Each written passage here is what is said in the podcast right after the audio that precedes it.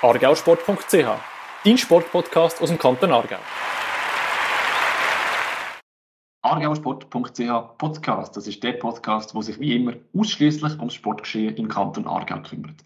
Auch heute wieder mit mir, Fabio Baranzini von argausport.ch und Martin Probst, Regionalsportredakteur von der Aargauer Zeitung. Ja, hi Martin. Hi Fabio.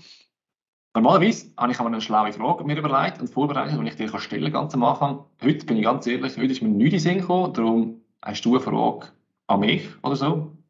Ja, tatsächlich. Und zwar nicht mich wundern, warum wir so früh am Morgen das mal den Podcast machen. Für mich ist das irgendwie noch fast mitten in der Nacht.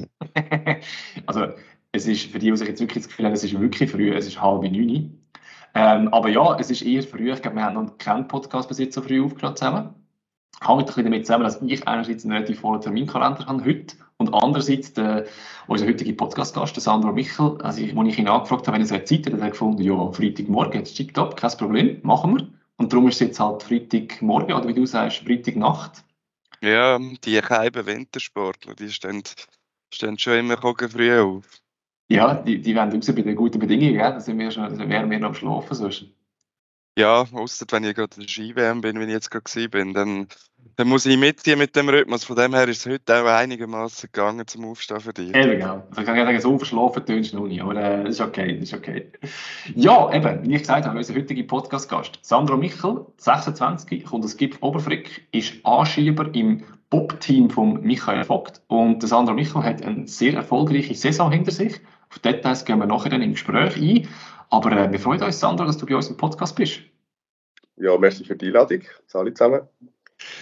Ja, ich habe, wie Sie mir die Einleitung schon gesagt haben, du hast eine sehr erfolgreiche Saison gehabt. Ich habe mal probiert zusammenzurechnen. Ich hoffe, ich habe keinen Fehler gemacht. Aber äh, nach meinen Berechnungen hat es in diesem Jahr oder in dieser Saison fünf Podestplätze im Zweierbob gegeben, einen im Viererbob, zwei EM-Medaillen im Zweierbob und noch eine WM-Medaille. Viel besser geht nicht, oder? Besser geht immer, aber ich glaube, es war sehr eine gute Saison und wir sind extrem zufrieden, ja. Hat das sich quasi abzeichnet gehabt? Weißt du, dass, das, dass ihr äh, so konstant auf dem Level werdet sein? Oder ist das jetzt nochmal ein, ein, ein weiterer Schritt im Vergleich zu, zum Vorjahr? Oder wie, wie tust du das beurteilen? Äh, ich denke, wir haben sicher nochmal einen rechten Schritt gemacht, gehabt, das definitiv. Äh, die letzte Saison ist eigentlich abgesehen von Olympia und zwei Jahren nicht extrem gut gelaufen.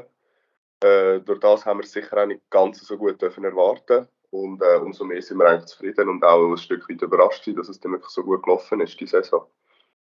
Was ist denn gewesen, wo diese Saison besser geworden ist? Oder der Schritt, den du angesprochen hast, wie kann man das irgendwie ein bisschen beschreiben, was, was der Schritt ist, den ihr da gemacht habt? Ja, ich denke, wir haben sicher beide athletisch, oder alles ganze Team hat sicher athletisch nochmal einen rechten äh, Schritt nach vorne gemacht, wo wir auch extrem motiviert sind mit dem Blick auf die Heim-WM. Äh, sicher auch materialtechnisch, wo wir noch bisschen Anpassungen können machen gewisse Sachen haben äh, können investieren und herausfinden, wo dann das sicher auch noch ein bisschen äh, einen Teil beigetragen hat und sicher auch der Michi, der extrem konstant gefahren ist in der Bahn und äh, sicher auch einen riesen Anteil an dem Erfolg hat, oder sagen wir mal der grösser eigentlich.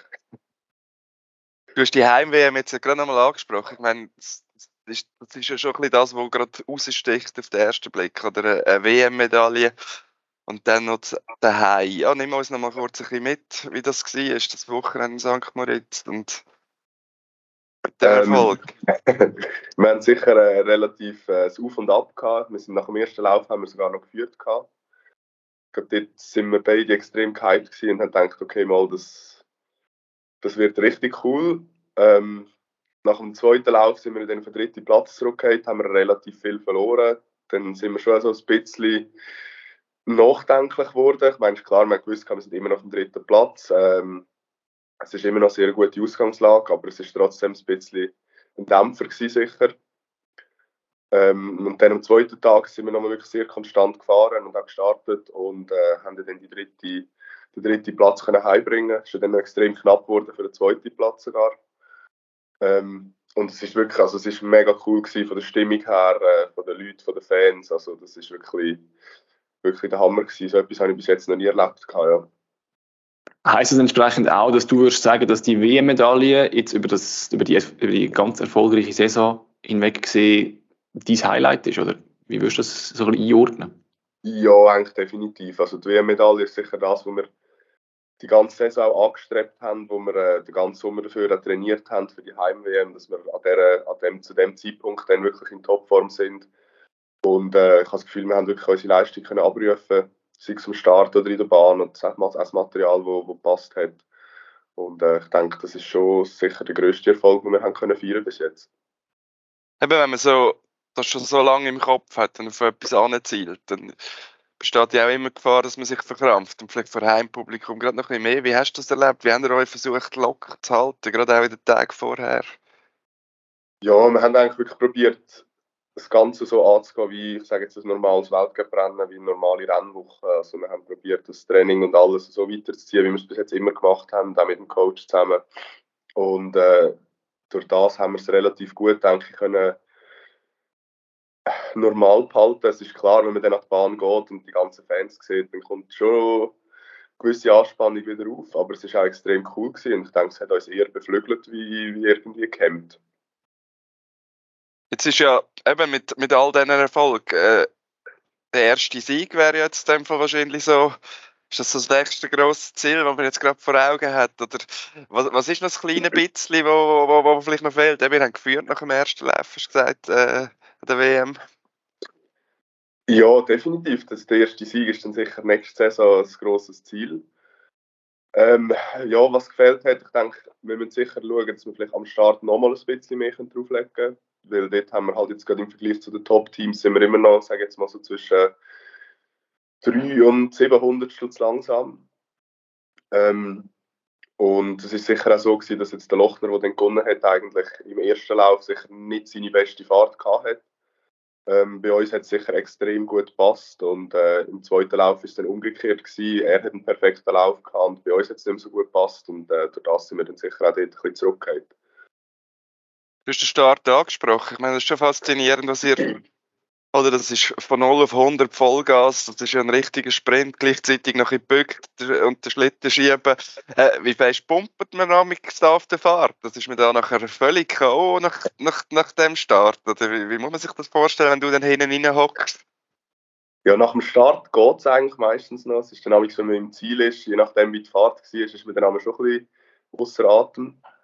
Ähm, aber ja, es ist schon so, man muss am Anfang muss man halt wirklich einfach die, die 40, 50, 60 Meter muss man einfach Vollgas geben, man muss möglichst schnell starten, weil bei uns ist es halt effektiv so, wenn man zu viel am Start verliert, dann kann man das in der Bahn nie mehr aufholen, also man muss am Start dabei sein. Und äh, da wir haben jetzt Zeit gehabt, dass wenn wir ein bisschen näher dabei sind am Start, dass wir dann auch wirklich konstant können aufs Podest fahren Ich würde gerne mal schnell darauf zurückkommen, auf den, auf den ich bin noch ein bisschen verkältet, genau. Das äh, hört man vielleicht, wenn man zulässt, genau.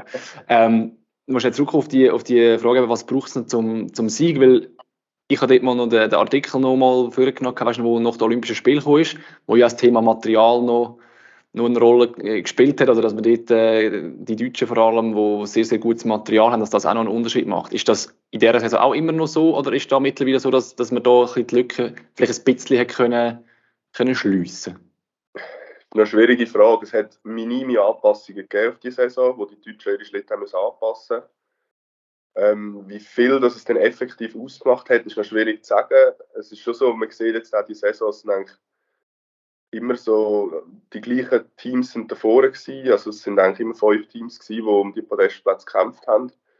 Und die einzigen, die eigentlich nicht Deutsche gewesen sind, sind eigentlich mehr gewesen und das Team von äh, Brad Hall ähm, an was dass es dann effektiv gelegen ist, dass wir haben eigentlich können relativ gut mit den Deutschen jetzt mithaben. ist wirklich schwierig zu sagen. Ich sage, denke sicher, einen riesen Anteil hat der Michi, der wirklich auch sehr gut gefahren ist, die Saison auf jeder Bahn. Ähm, wir haben sicher auch noch ein bisschen Fortschritt gemacht im Material und ich denke, dass die Deutschen vielleicht minim längsamer geworden sind und wir vielleicht noch ein bisschen Fortschritt gemacht haben, hat sich das sicher ein bisschen angenähert, ja. Kannst du mir als ähm, Bob-Laie erklären, weißt, was, von was reden wir da, wenn wir sagen, da hat es Unterschied bei diesen Bob? Also weißt, wenn ich, wenn ich eine Übertragung schaue, sehen die für mich alle genau gleich aus, das ist die Farbe anders. Und dann hat genau, ja. also was, was, was, was, weißt, um, von was reden wir dort, um was geht es da? Also die ganze Konstruktion ist eigentlich, dass man so eine Aerodynamik hat, die aus, ähm, aus Carbon besteht. Und dann ist das Ganze ist so mit Verbindungen aufgehängt und so ein Stahlrahmen in der Mitte, wo dann eigentlich die Stabilität auch gibt. Und da gibt es halt ganz viele kleine Kleinigkeiten, die man kann anpassen kann, wie das, das aufgelegt ist, wie es gefedert, Spielraum, Distanzen zwischen den Aufhängungen. Ich muss ehrlich sagen, ich bin auch kein Materialexperte, im Gegenteil. ähm, aber ja, es gibt so ganz viele Kleinigkeiten, die man kann anpassen kann, die dann mehr oder weniger ausmacht. Und die Deutschen haben halt dort einfach sicher bessere Möglichkeiten wie die anderen Nationen. Wir haben halt auch viel mehr investiert. Ich denke, da kann man ihnen auch keinen Vorwurf machen. Das ist klar. Sie haben alles gegeben und haben extrem viel geforscht und entwickelt. Und sie tragen jetzt halt sicher auch die, die, die ganzen Früchte von dieser, von dieser Entwicklung und von den Investitionen, die sie gemacht haben. Ähm, aber es ist schon so, ich hoffe, dass, dass sich die anderen Nationen jetzt einfach immer mehr annähern und dass das Ganze einfach immer je mehr ausgeglichener wieder wird, dass das Ganze auch spannender wird zum Zuschauen. Was ist denn mit den Kufen? Man hat doch früher immer gesagt, die Kufen sind so das Heiligtum, das man am liebsten gar nie aus den Augen lässt, oder? Ja, das ist definitiv immer noch so. Kufen sind extrem entscheidend. Äh, dort haben wir sicher auch noch, noch mal einen neuen Kufensatz gekauft, der sicher auch extrem gut gelaufen ist. Es ist aber auch mittlerweile so, dass praktisch jedes Team die gleichen Kufen hat und jeder weiß, wer was fährt. Also es ist schon nicht mehr ganz so, dass das geheim ist. Und es gibt ab und zu wieder jemand, der etwas Neues probiert. Aber unter dem Strich fahren eigentlich in den meisten Rennen die Top-Teams fahren eigentlich fast alle die gleichen Kufen. Wenn gewisses Material so eine große Rolle spielt, habe ich mir überlegt, wäre es nicht einfach schlau, du würdest quasi allen den gleichen Schlitten geben, damit einfach quasi wirklich einfach nur noch auf, wer startet am schnellsten, wer fährt am besten drauf ankommt? Oder habe ich jetzt, nehme ich jetzt quasi mit dem, würde ich quasi irgendwie einen wichtigen Teil vom Bobsport wegnehmen, wo ich jetzt einfach nicht daran gedacht habe? Oder wie, was ist dort so ein bisschen der... Ich unterstütze das definitiv. Also ich fände das auch viel spannender, muss ich ehrlich sagen. Ähm, aber die gleiche Diskussion haben wir halt auch in der Formel 1. Da gibt es ja auch die Teams, die besser sind, die schlechter sind und das wird auch nicht angepasst, dass alle das gleiche Auto haben. Ähm, ja, es ist leider so, dass man das immer wieder diskutiert, aber äh, es ist eigentlich jetzt nie wirklich ernsthaft äh, das Thema geworden. Ähm, ich würde es sicher auch cool finden, wenn man einfach gewisse Teile würde standardis standardisieren dass man einfach ein bisschen eingeschränkter wird. Aber äh, ja, ich als Athlet habe da halt leider nicht allzu viel Mitspracherecht. Was mich schon lange mal würde wundern, wie ist es eigentlich als blinder Passagier? Also weißt, du, du schiebst an und dann musst du dich ja möglichst klein machen, dass das ja nicht bremst ist mit irgendwelchen Flächen, siehst nichts. Merkst du sofort, wenn er ein bisschen falsch fährt? Also weißt du, ein Schieber, wenn er anschlägt, das, das spürst du ja logischerweise, aber merkst du alles und ja, wie, wie ist das so? Ja, ich sage mit, ich fahre jetzt mittlerweile fünf Jahre Bob und äh, ein bisschen kriege ich schon mit über. Das definitiv. Also man merkt dann schon, ob die Fahrt jetzt gut war oder nicht. Äh, wenn der Schritt schräg, schräg steht, das merkt man natürlich auch. Wenn man ein bisschen schiebt, wenn man falsch in eine Kurve einfährt, dann merkt man halt auch, dass man dann einfach vom Druck her, dass man, wenn man falsch einfährt, viel mehr Druck hat. Oder auch, wenn man irgendwo Schläge merkt man natürlich und da kann man dann schon eigentlich so ein bisschen ableiten, ob es jetzt schnell war oder nicht. Das, das definitiv. Wie einfach ist dir das eigentlich gefallen? Ich meine, man gibt da ein bisschen man muss enorm Vertrauen haben im Pilot, oder? Man gibt Verantwortung dann ihm, wenn er ein Seich baut, liegt er je nachdem auf dem, auf dem Helm. oder was? Wie einfach ist dir das gefallen am Anfang? Einfach zu wissen, der macht das schon gut oder ab? ja, ganz am Anfang haben wir das irgendwie gar nicht so realisiert, dass das irgendwie so ist. Ich denke, da ist man einfach mal reingeguckt und haben geschaut, ja, gefällt es einem oder ist gar nichts oder so. Ähm, aber ja, es ist schon so, man braucht, braucht sicher ein gewisses Vertrauen im Pilot. Ähm, ich denke, ich habe sicher extrem Glück gehabt, dass ich gerade von Anfang an bei Michi fahren und äh, sehr selten eigentlich gestürzt bin. Und äh, ja, oder das, dass ich bin selber noch nie gefahren. Ich, ich weiß nicht, ob ich es wirklich gerne mal probieren würde. Aber äh, bis jetzt ist es immer eigentlich sehr, sehr angenehm gewesen, wenn er gefahren ist. Und äh, wir haben da nicht allzu viel Stürze gehabt bis jetzt. Ja, wenn wir schon beim Fahren sind. Ich habe das Gefühl, also inklusive mir, wie genau man so einen Bob steuert in so einer Bahn, ist noch schwierig zu sehen von außen. Kannst du das vielleicht schon sagen? Also weißt du, wie, wie, steuere ich einen Bob so einen Bahn ab und wie, und wie schwierig ist das? Du hast es noch nie probiert, aber du wirst ja gleich so ein bisschen wissen, weißt, so ein bisschen, äh, könnte man das? Also weißt, würdest du den Bob jetzt quasi abbringen oder ist das etwas, wo wo dann schon noch tricky wäre. Wie kannst du uns da mal ein bisschen, ein bisschen Einblick geben, was das, das heisst, wenn es dann ums, äh, ums Steuern in Anführungs- und Schlusszeichen geht? Also ich denke, wenn man ohne Erfahrung einfach mal würde probieren runterzufahren, kommt man vermutlich nicht allzu weit. Außer man ist ein riesen Talent. Ähm, ja, es ist so, dass man eigentlich die Vorderkufen, die, die sind lenkbar. Also die Hinterkufen, die sind starr, dort äh, bewegt sich, sollte sich nichts bewegen, sonst ist es nicht gut. Ähm, und dann haben wir eigentlich über so zwei Lenkseile, wo man dann die Kufen kann, kann lenken kann. Also man hat nicht wie ganz früher hat man mal Steuerrad gehabt. Von dem ist man aber relativ schnell weggekommen, weil es, glaube so viel ich gehört habe, einfach nicht ganz so, so, so feinfühlig ist mit dem Steuerrad. Und da haben wir eigentlich so zwei, äh, zwei Hebel vorne, die dann verbunden sind über die Lenkseile mit den Kufen, wo dann die Kufen eigentlich lenkbar sind. Jetzt eben, du hast gesagt, du. Sorry. Ja, eben, ich würde eigentlich alles über die Vorderkufe lenken, genau. Aber du hast gesagt, du weißt, du weißt gar nicht, äh, ob dich das nachher mal würde reizen, Pilot machen. Jetzt ist es ja so, Anschieber sein, da, da ist ja eigentlich ein recht ständiger Konkurrenzkampf. Die Piloten suchen ja da wirklich einfach die schnellsten Leute. Du hast das, glaube ich, ja besonders am Anfang auch ein bisschen erlebt, oder? Hast, hast du müssen ja, beweisen. Jetzt, jetzt, jetzt bist du regelmäßig im Zweier mit ihm zusammen, äh, im Einsatz auch im Vierer. Wie ist das heute? Hast du den Status? Musst du den immer wieder verteidigen? Äh, Gibt es da Transfermärkte, regelrechte fast? Oder wie erlebst du das? Ja, also grundsätzlich ist es schon so, dass man eigentlich so ein bisschen im Team ist. Und äh, der Verband darf eigentlich dann schlussendlich zum Beispiel jetzt entscheiden, wer das an einer WM oder an einer EM oder an einer Olympiade auf dem Schlitten ist. Also bei den Grossanlässen dann eigentlich das Verbandsteam entscheiden. Und ja, es ist definitiv so, als Anschieber musst du dich eigentlich immer beweisen. Es ist, wenn du, wenn du nicht in Form bist, dann fahrst du auch nicht. Also das ist eigentlich ganz klar. Es sollte ja so sein, dass schlussendlich die Besten wirklich auch äh, dürfen fahren. Und äh, ja, es ist sicher so, dass man als Anschieber ist man halt austauschbar. Als Pilot ist man sicher weniger austauschbar. ähm, Pilot ist halt auch der, der mal, viel mehr Verantwortung hat und äh, als Anschieber ja, hat man eine Aufgabe und die ist schnell starten und wenn man das halt dann nicht bringt oder nicht kann, dann äh, ist es halt auch klar, dass man dann nicht auf einem Schlitten sitzt. Ja. Wie muss man das trainieren, dass man da gut ist? Ich kenne irgendwie im Eidgenössisch ist das, glaube ich, äh, Turnfest Sarau ist, glaube so einen Anschieb-Bahn äh, gestanden, oder? Da haben die ja speziell ja. zum Üben. Aber gibt es auch sonst noch irgendwelche Tricks, was dich da genau schnell und gleichzeitig stark macht? Ja, also im Großen und Ganzen trainieren wir eigentlich sehr ähnlich wie die Leichtathleten. Also ich bin sehr viel auf der Leichtathletikanlage, bin am Sprinttrainings machen, Sprünge, so Zugwiderstandsläufe. Man ist sehr viel auch im Kraftraum natürlich, wo man halt äh, sich die Kraft herholt. Man braucht zum Bobfahren auch noch ein gewisses Gewicht. Also so einen 70 Kilo schweren Sprinter könnten wir jetzt schlecht brauchen. Auch wenn er vielleicht extrem schnell ist.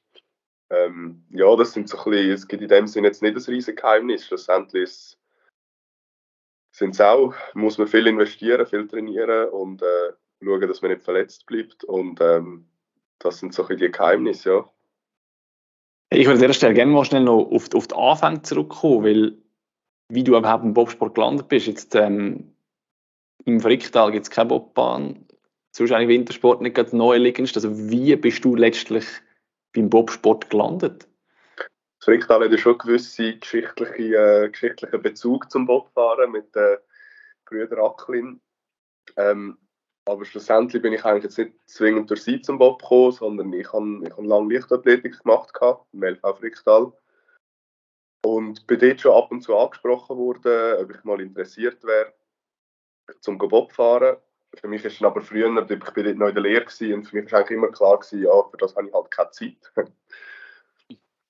Weil es ist halt so, schon so, dass wenn man, wenn man wirklich anfangen mit dem Bobsport, muss man sehr viel Zeit investieren. Es ist nicht so wie in der Leichtathletik, wo man dann schnell ein Wochenende an einen Wettkampf kann und mit dem Auto schnell herfahren und dann ist man am Abend fertig. man ist eigentlich wirklich sehr viel, sehr viel unterwegs. Und ähm, ja, wenn ich dann fertig war mit der Lehre, Entschuldigung, hat mich mal äh, der Bruder von Michi angefragt, ob ich mal Lust hätte ich bin dann noch reisen zuerst und habe gesagt, ja, ich komme es dann mal anschauen, wenn ich, wenn ich zurück bin. Und äh, ja, so hat sich das ergeben. Dann bin ich mal auf so eine Anstoßbahn Bob anschieben mit Michi zusammen. Und äh, ein paar Wochen später habe ich mal einen Leistungstest gemacht. Gehabt. zu Macklingen oben, wo, wo wir eigentlich alle Jahre haben. Und ja, dort bin ich dann einigermaßen gut gewesen, würde ich jetzt sagen. Und durch das hat sich das einfach so ergeben. Und dann ein paar Wochen später bin ich mal zu Innsbruck bei mich im Bob gehockt. Und ja, nochmal ein paar Wochen später sind wir dann schon an der Schweizer Meisterschaft gefahren zusammen. Und äh, ja, so hat sich das eigentlich alles ein bisschen Schlag auf Schlag ergeben.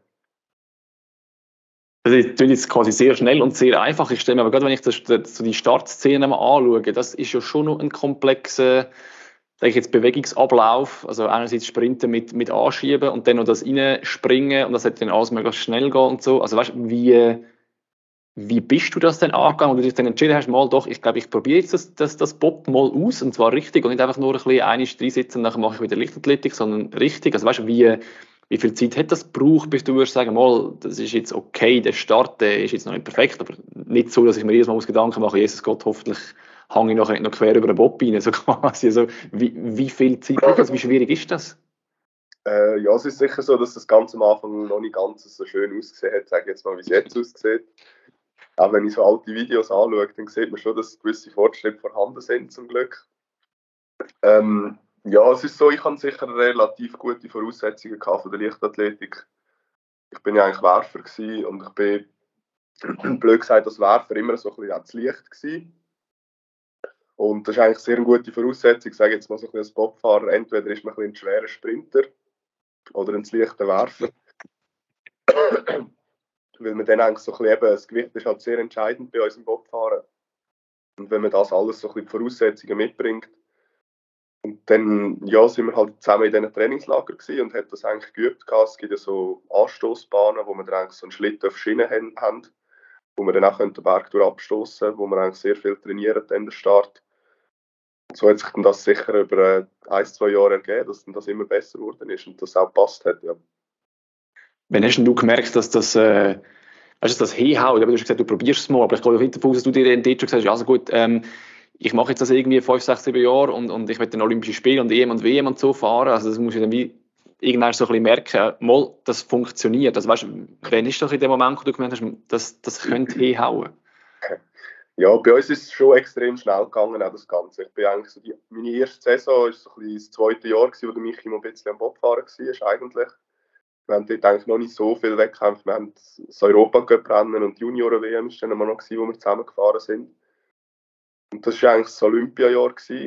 Und dort haben dann nachher ganz viel aufgehört. Also der Rico Peter hat aufgehört und der Clemens Bracher, der eigentlich dort auch im Weltcup gefahren ist.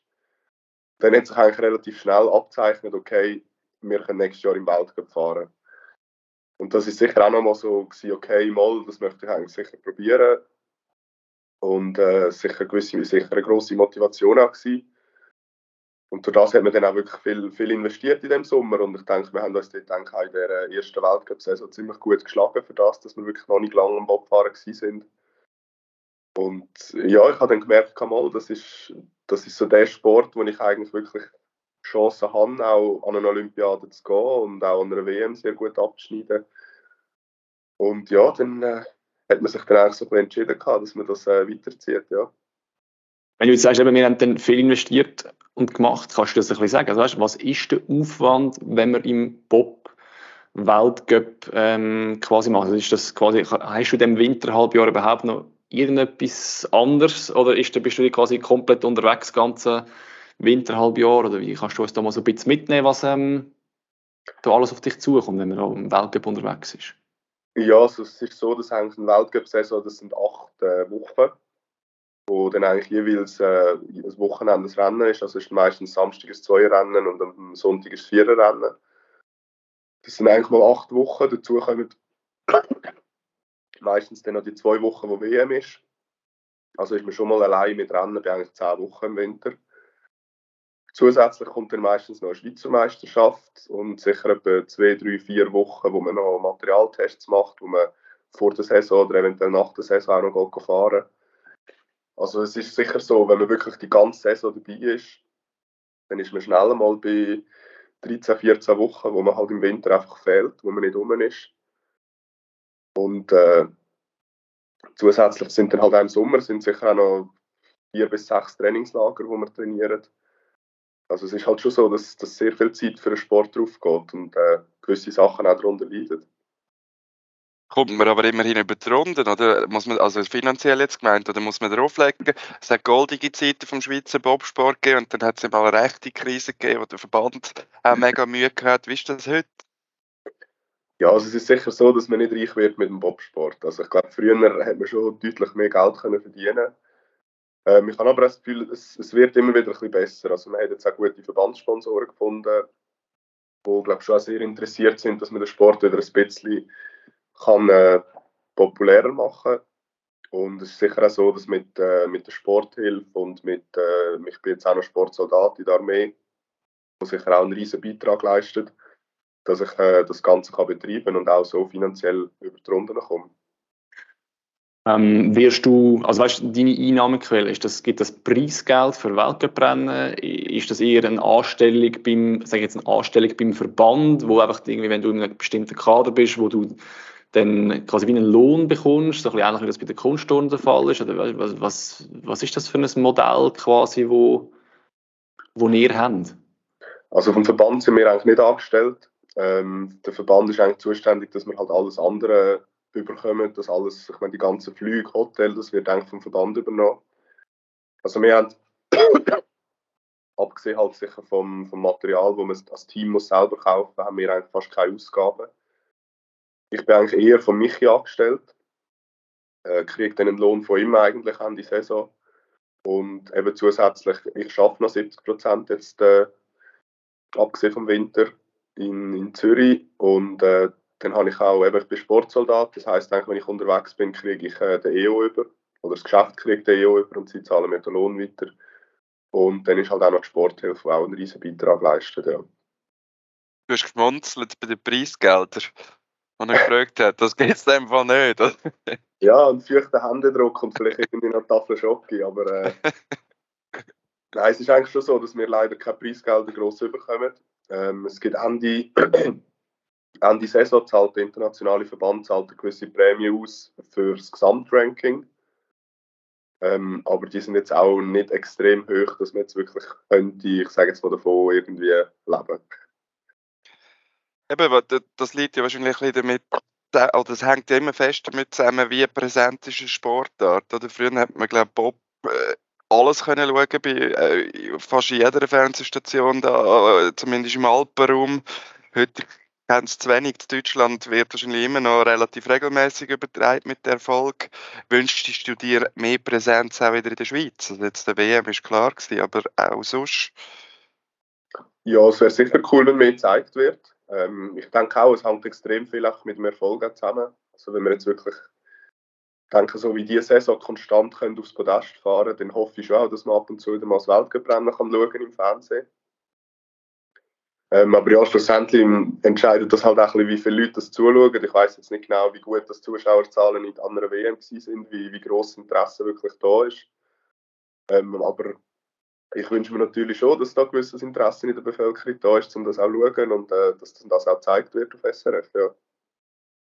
Jetzt hast du gesagt, du schaffst 70 Prozent, oder? Also klar im Winter nicht, aber grundsätzlich 70 Prozent. Ist das Ziel oder ist das ein realistisches Ziel? Dass das weniger wird, quasi der Anteil schaffen und mehr Bob ist? Oder musst du sagen, nein, schau, realistischerweise wird es in dem Verhältnis quasi weitergehen, so wie es jetzt ist? Ja, ich denke, plus minus wird es eher darauf rauslaufen, dass es wahrscheinlich gleich bleibt. Vielleicht noch 10, 20 Prozent abschrauben, je nachdem, wie es aussieht. Aber äh, ja, es ist halt schon so. Es ist jetzt auch, wenn man, das, wenn man es jetzt nachrechnet, macht es halt von der, von, von der Armee her ist halt meiner Meinung nach ist das vielleicht ein bisschen eher ein Negativpunkt, dass man eigentlich mehr EO überkommt, wenn man mehr schafft. Durch das schießt man sich eigentlich das eigene Bein, wenn man jetzt sagt, ich schaffe weniger, oder? Dann verdient man halt auch den ganzen Winter durch dann weniger. Ähm, aber so wie es momentan ist, habe ich das Gefühl, passt es relativ gut. Eben, vielleicht kann man dann mal darüber äh, reden, ob man dann eventuell noch 10, 20 Prozent abschrauben oder eher so ein bisschen Richtung Winter, dass man dann ein bisschen abschraubt. Aber äh, so wie es momentan läuft, passt es eigentlich relativ gut, habe ich das Gefühl. du hast vorhin erzählt, du hast eine Lehre gemacht. Äh, als was und was schaffst du denn heute? Äh, ich habe eine Lehre als Hochbauzeichner gemacht. Gehabt. Habe dann ein Studium gemacht als Wirtschaftsingenieur und äh, arbeite jetzt in Zürich als Projektingenieur bei Eicher und Pauli. So Energieberatung, Gebäudetechnik, Genau. Ja, wir sind vorher ein bisschen beim, Ausblick gewesen, eben, wo geht, das allenfalls in Zukunft sich ein bisschen verändert. Wenn wir einen sportlichen Ausblick wagen noch zum Schluss, was sind so die nächsten sportlichen Ziele, ähm, die ihr euch vorgenommen habt? Ich weiß nicht, ob ihr äh, auch fix in, in, quasi in Olympiazyklen denkt, also quasi vierjährig, dann Hinblick auf die nächsten Olympiaden? Oder was ist so ein bisschen der, der Plan von, von euch für die nächsten Jahre? Also ja, das grosse Ziel ist sicher den Olympia 2026. Auf das schaffen wir sicher, äh, sicher her. Und äh, die nächsten grossen Ziele sind dann sicher halt die nächste Saison, die kommt, wo wir wirklich auch mal möchten, dass wir einen Weltcup-Sieg rausfahren.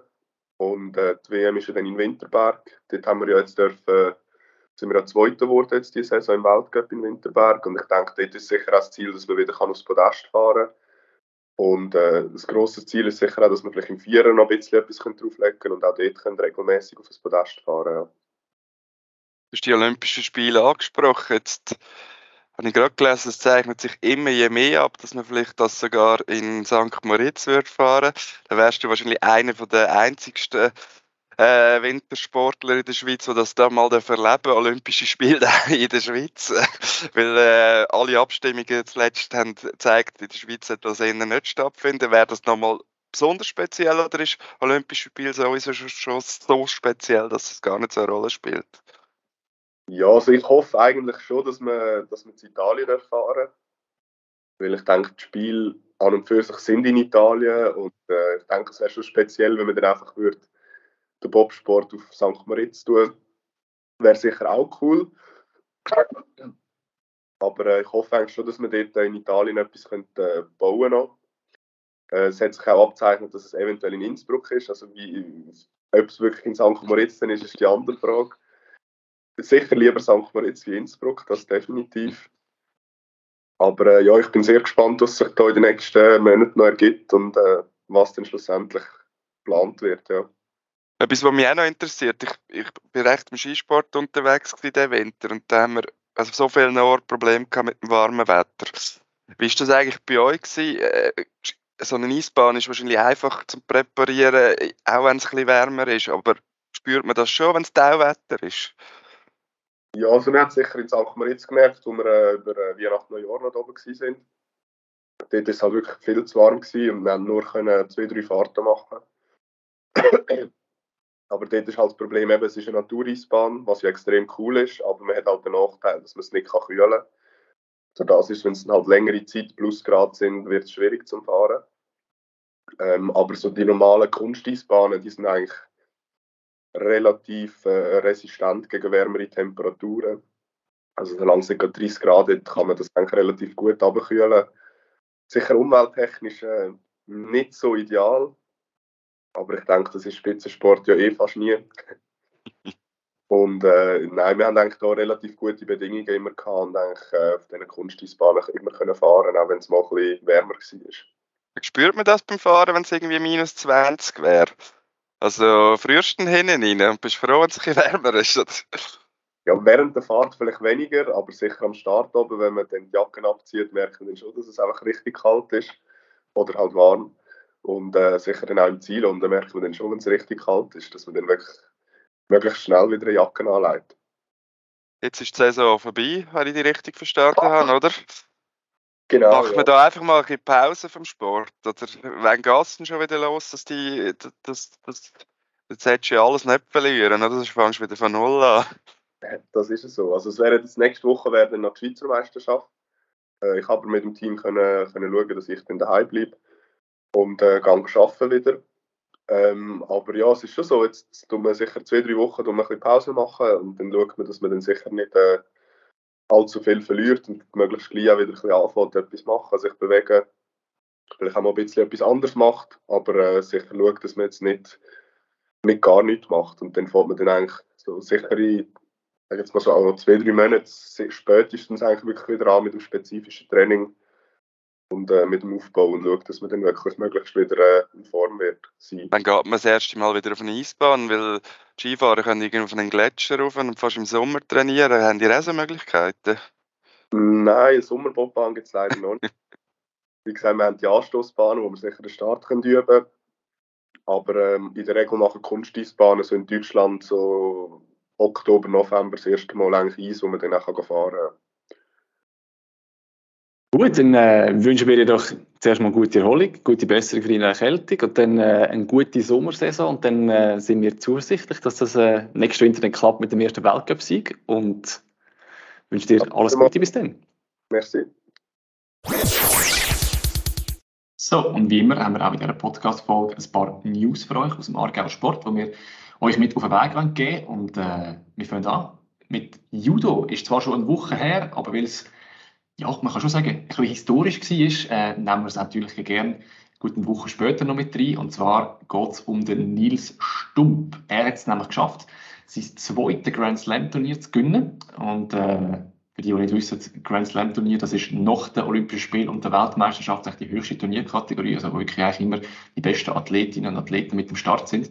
Und er hat in äh, Tel Aviv, wo das Turnier stattgefunden hat, den Titel können holen. Und äh, das Spezielle daran ist, dass vor ihm noch nie ein Schweizer Judoka oder ein äh, Schweizer Judo-Kämpferin einen Grand Slam können gewinnen Und er hat das quasi schon zum zweiten Mal hintereinander geschafft, nämlich im letzten Oktober und jetzt gerade wieder. Und um an dieser Stelle natürlich ganz herzliche Gratulation zu diesem tollen Erfolg. Und wer mehr über den Nils erfahren und seinen Erfolg jetzt in, in äh, Tel Aviv, soll doch einfach schnell auf argausport.ch vorbeischauen. Wir haben diese Woche mit ihm geredet und der entsprechende Artikel ist nach wie vor online.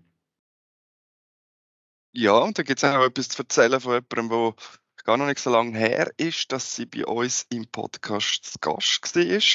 Valentina Rosamilia. Und sie ist nämlich jetzt zum allerersten Mal aufgeboten worden von Swiss Athletics, um äh, bei der Elite am äh, grossen Titelkampf äh, mitzumachen. Und zwar der 800 Meter Spezialistin aus äh, Hunzenschwil die Schweiz an der Halle-EM vertreten. Da drücken wir natürlich ganz fest um.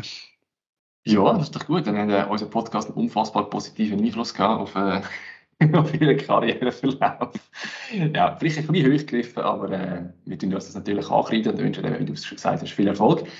Bereits im Einsatz gestanden an einem grossen Event ist der Nikolaus Gigax. Ähm, er ist Skiakrobat, oder wie man das heute glaub, korrekt sagt, Aerials. Ähm, Aerials Athlet. Ja, wahrscheinlich. Also Aerials ja. sagt man zumindest. Aerials, ja. sehr gut. Eben, gell. Ähm, er ist nicht an der Weltmeisterschaft im Einsatz gestanden, hat sich ähm, für das Finale qualifiziert. Also schon mal eine gute Leistung. Dort aber ist dann leider nicht mehr so nach Wunsch gelaufen. Er hat seinen ersten Sprung nicht können stehen und ist damit dann ausgeschieden. Heißt, der weitere Verlauf des Wettkampf nicht mehr können bestreiten und hat in der Endabrechnung Rang 12 geholt an der Weltmeisterschaft. Aber natürlich. Ich glaube auch ein bisschen gemein. Sie haben, glaube ich, irgendwie das Format geändert, dass, dass wirklich der erste Sprung, wenn, wenn der in die Hose geht, ist gerade schon weg. Und ja, ich glaube, der neue Rote Schweizer, der Weltmeister geworden ist, hat das Format vorher immer kritisiert und hat im Nachhinein gesagt, jetzt, wo er Weltmeister ist, hat er wahrscheinlich nicht mehr allzu viele Argumente, um es zu kritisieren. ähm, nicht. Ähm, Nikolas geht es vielleicht jetzt das mal noch ein anders. Aber... Ja, ich sagen, sehen wir vielleicht jetzt als Aargauer Sicht ein bisschen anders. Aber natürlich, Final der Aerials WM äh, eigentlich auch kein schlechtes Resultat. Ja, bleiben wir gerade noch bei der WM. Und zwar ist noch jemand anderes im Kanton Aargau bald im WM-Einsatz. Ich rede von der Berenice Vicky. Sie war ja Snowboard in der Halfpipe und da ist nächste Woche dann ihre grosse Tag. Was heisst Daumen drücken? Vielleicht lange jetzt dort für die Aargauer Medaille ob es dort auch irgendetwas anpasst an einem Wettkampfformat, denke ich nicht. Weiß es aber nicht ganz sicher. Wir schauen sicher zu. Drücken ihr auch da fest um.